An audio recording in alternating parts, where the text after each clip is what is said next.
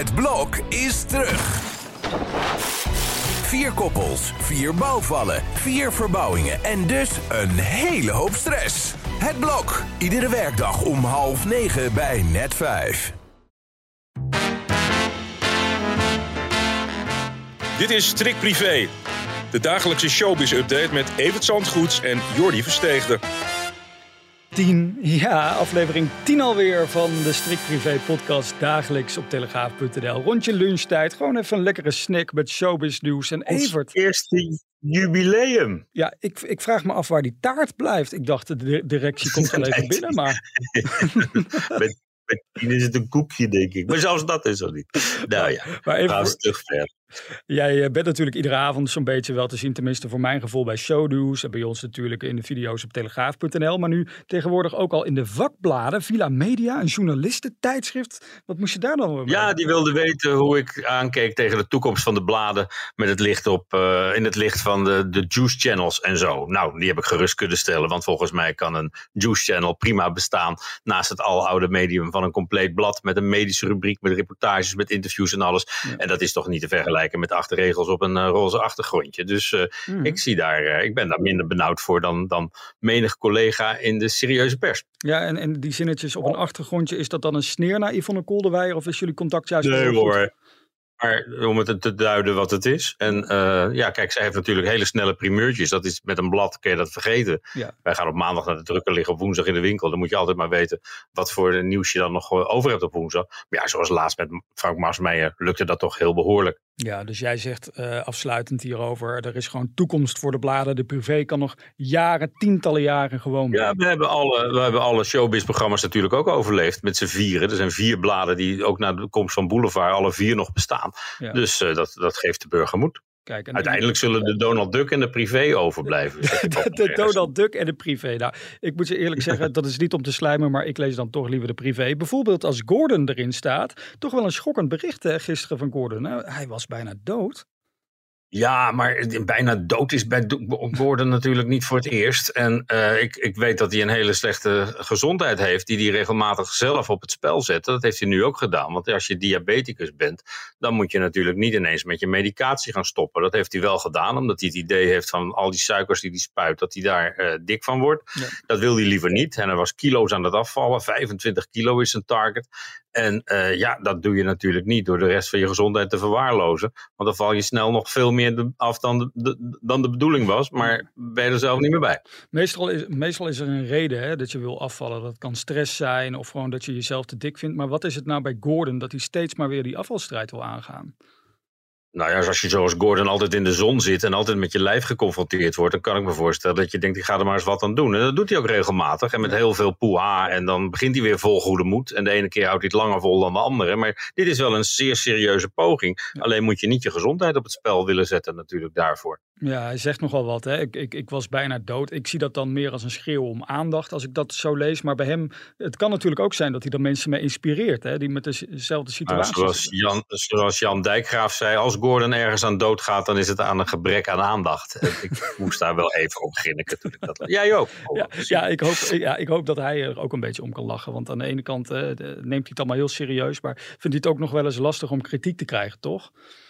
Nou ja, voor iemand die in Dubai ging wonen omdat hij het allemaal zat was hier, vind ik dat we heel veel van hem horen. en van wie we ook steeds meer horen, Evert, dat zijn de kinderen van BN'ers. Want er zijn dus gewoon steeds meer ja, kinderen die, die, die gaan zingen. Neem nou bijvoorbeeld de zoon van, van Marco Borsato heeft een single uit. We hebben er nog wel meer. De zoon van, van, van Jeroen van der Boom, ja. Luc. Yeah, it's a private party. I don't need nobody here. You can't stay, I'm sorry.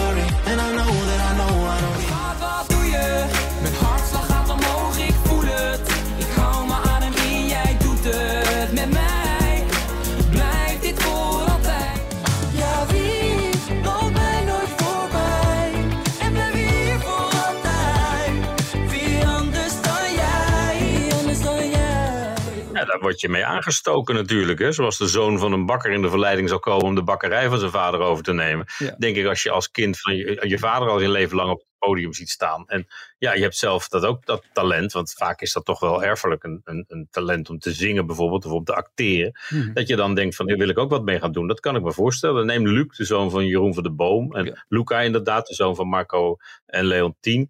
Eh, ja, die willen het allemaal proberen. Maxime, zoon van Vrogers ook. Vroger zelf zegt, ik hoop dat ze succesvoller worden dan hij. Nou, dan moet ik zeggen, dan hebben ze nog even te gaan. Want René is echt wel in jaren 80, 90 Mm. heel erg succesvol geweest. En nog steeds met zijn toppers.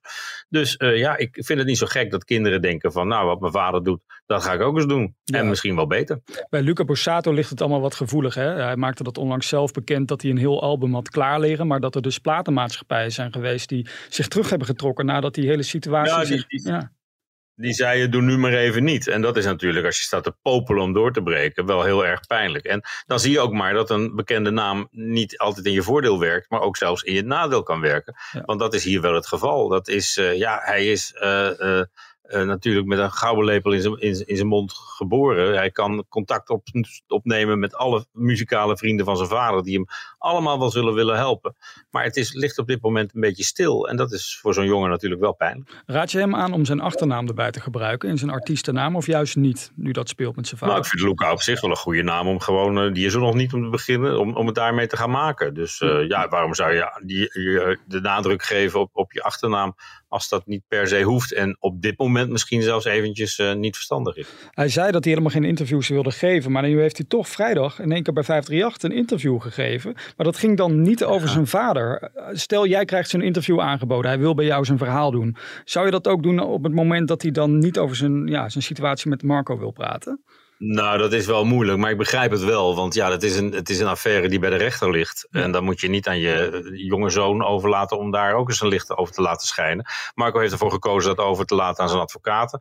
En eh, ik denk niet om- omdat je zoon een plaat wil maken, dat hij daar ook eh, zich, zich tegenaan moet gaan bemoeien. Het zal moeilijk genoeg zijn voor hem, want zijn vader is van hoog gevallen. Misschien niet voor altijd, maar op dit moment is dat toch voor de hele familie en alle kinderen van Marco en Leontien wel heel erg pijnlijk. Yes, Evert. Morgen, ik kijk in mijn agenda, is het weer privé day. Is het alweer woensdag. Dus dan eh, gaan wij het weer uitgebreid hebben over wat er eh, in het eh, blad staat. Heb je al een Ik, tipje ik de weet het al wat erin staat. Want eh, as we speak gaan de nietjes erin, denk ik. En ja, morgen ligt hij weer in de winkel. En het is een opvallende cover weer. Een hele vrolijke zomerse cover. Met foto's die iedereen heel graag wil zien. Dus morgen om 12 uur weer luisteren naar de Strik Privé podcast. Want dan zijn we er weer. De 11e is het dan, Evert. Tot morgen! Tot morgen, houdoe.